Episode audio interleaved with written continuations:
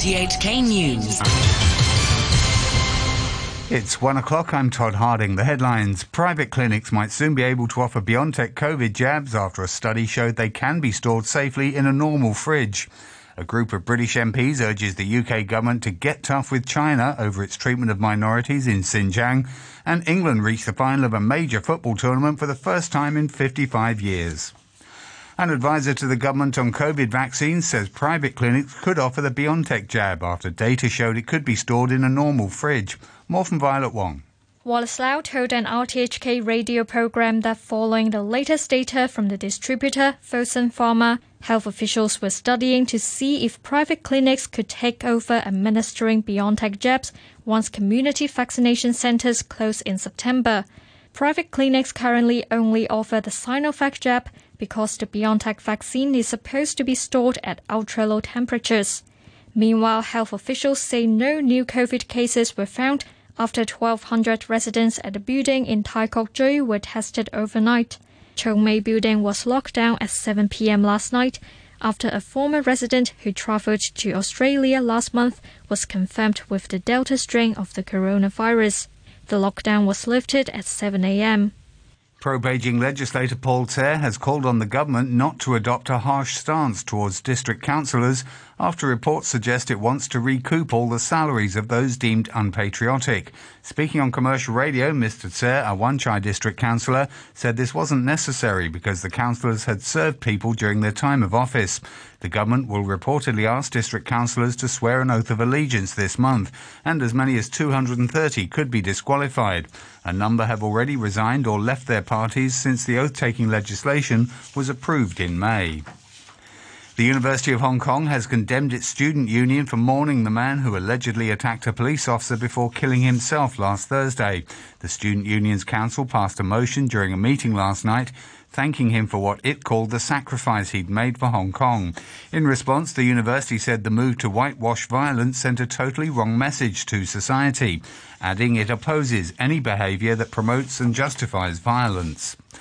A group of British lawmakers is urging the UK government to take tougher action against China over its treatment of minorities in Xinjiang, including a partial Winter Olympics boycott and cotton trade ban. Vicky Wong reports. The UK government was urged to recognise the decision of British lawmakers in April to declare Beijing's policies against the Uyghurs and other minorities in Xinjiang as genocide and crimes against humanity and hold Beijing to account. Among its recommendations, the Cross Party Foreign Affairs Committee said in a report that Britain should partially boycott the Winter Olympics hosted by Beijing in 2022 and should ban the import of cotton products from Xinjiang where there are allegations of forced labour being used. It also backed a fast track asylum process for those fleeing persecution in the region.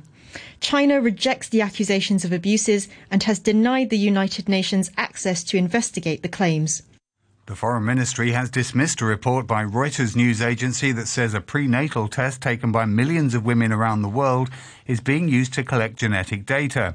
It's among the world's top selling non invasive prenatal tests, used to detect abnormalities such as Down syndrome in a fetus. Mike Weeks reports. China's biggest genomics firm, BGI Group, developed the test known as NIFTY in collaboration with the Chinese military. BGI told Reuters it uses leftover blood samples sent to its Hong Kong laboratory and genetic data from the test for population research. Reuters found the genetic data of over 500 women, including those in Europe and Asia, is also stored in China National Gene Bank in Shenzhen, which BGI runs. Reuters found no evidence BGI violated regulations the company said it obtains signed consent, destroys overseas samples and data after five years, and has no access to identifiable personal data. But its policy says data can be shared when it relates to national security in China. But the firm says this has never happened. South Korea has reported its highest ever one day number of new coronavirus cases with 1,275. The rise of the Delta variant has worried health officials. Thailand reported its own new record of 75 latest deaths, bringing the total number of fatalities there to almost 2,500.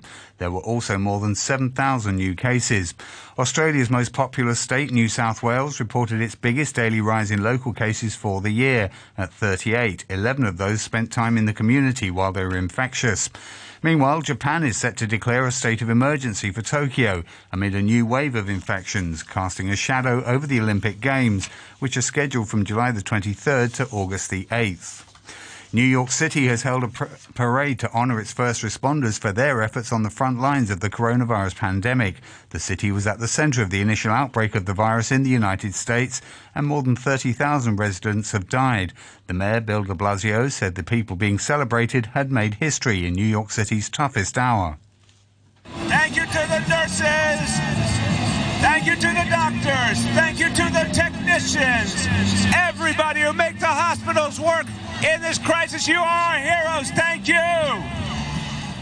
The assistant chief of the Miami Dade Fire Rescue Service says there's now no hope that any of those missing following the collapse of an apartment block will be found alive. 18 more bodies were recovered from the rubble yesterday, taking the number of confirmed victims to 54. The mayor of Miami Dade County, Daniella Levine, said she was sad to announce that the focus of the operation had shifted from search and rescue to recovery. At this point, we have truly exhausted every option available to us in the search and rescue mission. So today is about beginning the transition to recovery so that we can help to bring closure to the families who've been suffering and waiting for news. President Biden says he'll be delivering a message to President Putin about a recent wave of cyber attacks targeting American and foreign businesses. He was speaking after hosting a meeting of top U.S. officials on how to combat the ransomware activities that are now a national security challenge. Gangs believed to be based in Russia have targeted American infrastructure and extorted millions from their victims.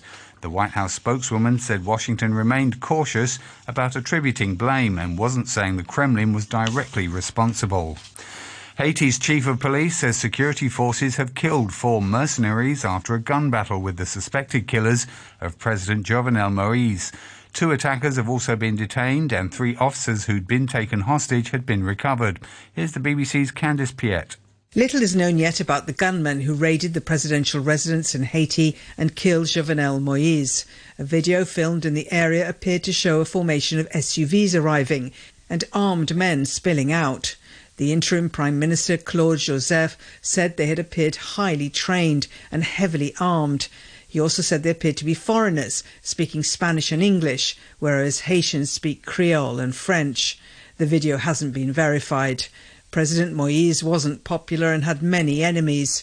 His final months had been marked by demonstrations against his determination to stay in office. Police in South Africa say the former president, Jacob Zuma, is now in custody after handing himself in to begin a 15 month sentence for contempt of court. Here's the BBC's Nomsa Maseko.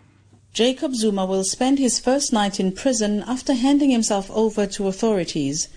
He was driven to a nearby correctional facility by his bodyguards after agreeing to hand himself in following negotiations with a delegation of police officers who were sent to his house earlier in the day.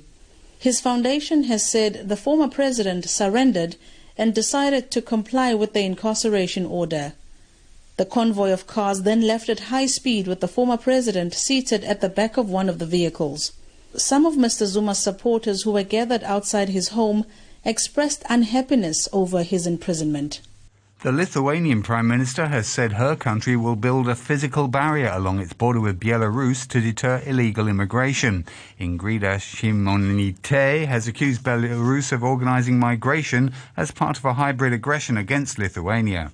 There are uh, travel agencies and direct flights that connect Minsk with Baghdad, for example, and there are agencies that operate and attracting tourists, I put that in inverted comma, to uh, Minsk. We've detained some people who were having actually uh, visas and invitations from Belarus tour operators while entering our country all of a sudden. Last month, Belarus announced it was suspending a partnership agreement with the EU in response to recent sanctions. It warned that deteriorating relations would adversely affect cooperation on tackling illegal migration. The World Health Organization has urged countries not to squander their hard fought gains in combating the coronavirus pandemic. Its Director of Emergencies, Michael Ryan, said they must exercise extreme caution when lifting restrictions. He warned that high vaccination levels wouldn't stop transmission rates of the virus from increasing. Scientists say the deadly heat wave that occurred in Western Canada and the US at the end of June would never have occurred without climate change. In a rapid attribution study, researchers say the hot spell was triggered by man made carbon emissions. Here's the BBC's Matt McGrath. Hundreds of people died as multiple cities recorded new high temperatures in the last days of June, breaking previous records by up to 5 degrees Celsius. According to the research, the event was a one in a thousand year heatwave. But scientists are concerned that current climate models didn't predict an event on this scale for many decades to come. Researchers are worried that the climate may have passed a threshold where a small amount of extra warming causes an extreme response in temperatures. More research is needed on that, but it could be a very damaging development in the battle against climate change. To finance news, a short time ago, the Hang Seng Index was at 27,390. That's 574 points down on the previous close. Turnover stands at $100 billion. To currencies, the US dollar is trading at 110.56 yen. The euro is standing at 1 US dollar and 17 cents. And the pound is worth 10 Hong Kong dollars and 70 cents. To sports, where England's footballers are through to the final of Euro 2020. Oh, Schmeichel saved it, but Kane is there on the rebound, and Kane buries it into the back of the net. Harry Kane slammed home the rebound after his penalty was spilled by Kasper Schmeichel in extra time as England beat Denmark 2-1 to reach their first major final since 1966. What a game, tough game. Credit to Denmark, you know, put on a really tough game for us, but we dug deep and we and we we got there when it mattered. And uh, I thought the boys were excellent all over the pitch, reacted really well from going 1 0 down. So, yeah, a final at home. Yeah, what, what a feeling. There have been scenes of wild celebration across England. The streets of London were filled with fans celebrating the hard fought win. I'm absolutely buzzing. I've never felt this good in my life about a football game. This hasn't happened in so many years. This is the most amazing moment ever. Cooling down now on the ice, the Tampa Bay Lightning have beaten the Montreal Canadiens 1 0 to lift the Stanley Cup for the second straight NHL season. Rookie Ross Colton scored the only goal in Tampa as the Lightning won the best of seven finals four games to one to become the first repeat champion since the 2016 17 Pittsburgh Penguins. The Lightning's title comes just nine months after they beat the Dallas Stars in six games in a quarantine bubble in Edmonton. The Lightning Stanley Cup triumph last year was followed by the Buccaneers Super Bowl win in February. Next to tennis, the eight-time champion Roger Federer suffered a quarter-final exit at Wimbledon. He lost to Poland's Hubert Hurkacz in straight sets. But the world number one Novak Djokovic is safely through to the semi-finals. Details from the BBC's Chris Dennis. For many, Roger Federer is the greatest tennis player of all time, but today the Swiss looked a shadow of his former self. Moody, off key, and error strewn. He was blown off the court inside two hours by the hugely talented Hurkacz, who grew up idolising the great man. Federer turns 40 next month. Will Wimbledon centre court ever see him again? Next up for Hurkacz, a semi-final appointment with Matteo Berrettini, who put out his good friend Felix Auger-Aliassime. Djokovic was also far from his best and looked distracted at times, but unlike Federer, he was still too good for Martin Fucsovics, and his 100th career victory on grass takes him a step closer to a 20th Grand Slam title. Standing in his way is Denis Shapovalov. The Canadian came through a thrilling five-setter against the Russian Karen Khachanov to make his first ever Grand Slam semi-final. He'll be hoping it's seventh time lucky against Djokovic. He's lost all six of their previous meetings. Let's hear from Federer's conqueror, Hubert Hurkacz. Yeah, I mean, I don't know what to say. It's... Uh I mean, it's super special for me. I mean, playing on on this special court against Roger. I mean, it's always when you're a kid, it's like dream come true to play him. So, yeah, I mean, super proud and super happy to be here, and uh, especially that uh, that the people are, are here and playing here on grass. It's super special, and uh, so happy, and uh, yeah, can't wait for the next one. Our top stories once again. Private clinics might soon be able to offer BioNTech COVID jabs after a study showed they can be stored safely in a normal fridge. A group of British MPs urges the UK government to get tough with China over its treatment of minorities in Xinjiang. And England reached the final of a major football tournament for the first time in 55 years. Time for the weather forecast. It'll be mainly fine and very hot apart from isolated showers with moderate southeasterly winds. The outlook mainly fine and very hot in the next few days. Currently the observatory 32 degrees Celsius, relative humidity 73%. And please be advised that the very hot weather warning is currently in force. New sports and weather from RTHK. Pack your bags, baby. We have to go back. Let's go. It's summer paradise. Oh, oh, oh, oh simple plan, MKTO. My heart is sinking as I'm lifting up above the clouds away from you. And I can't believe I'm leaving. Oh, I don't know, no, know what I'm gonna do. But someday I will find my way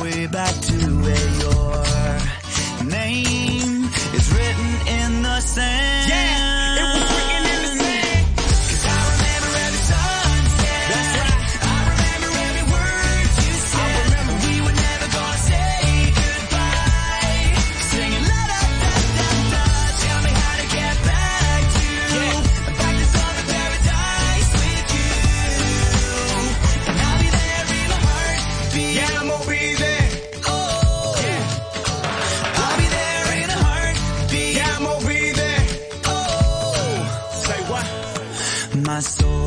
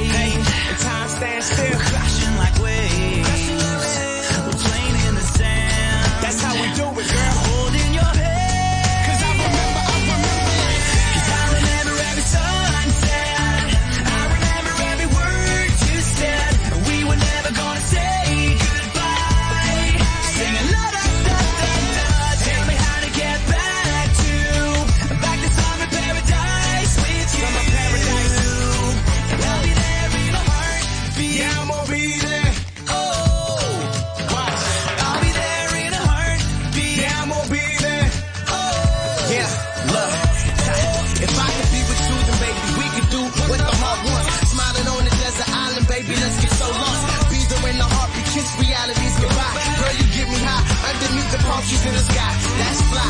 Like every day's a holiday, a summer paradise. I'm smashing down the highway, following the stars for light. A simple plan for life is what you make it. The memories of you and me are ours for the taking.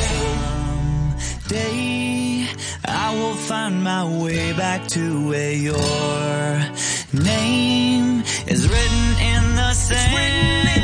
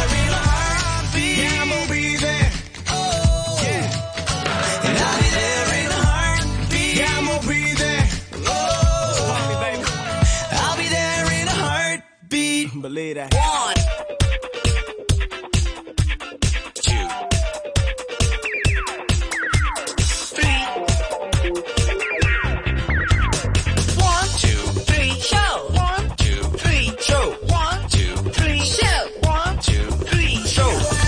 Good afternoon and welcome to the 123 show with me, Noreen Mayer, on this Thursday afternoon.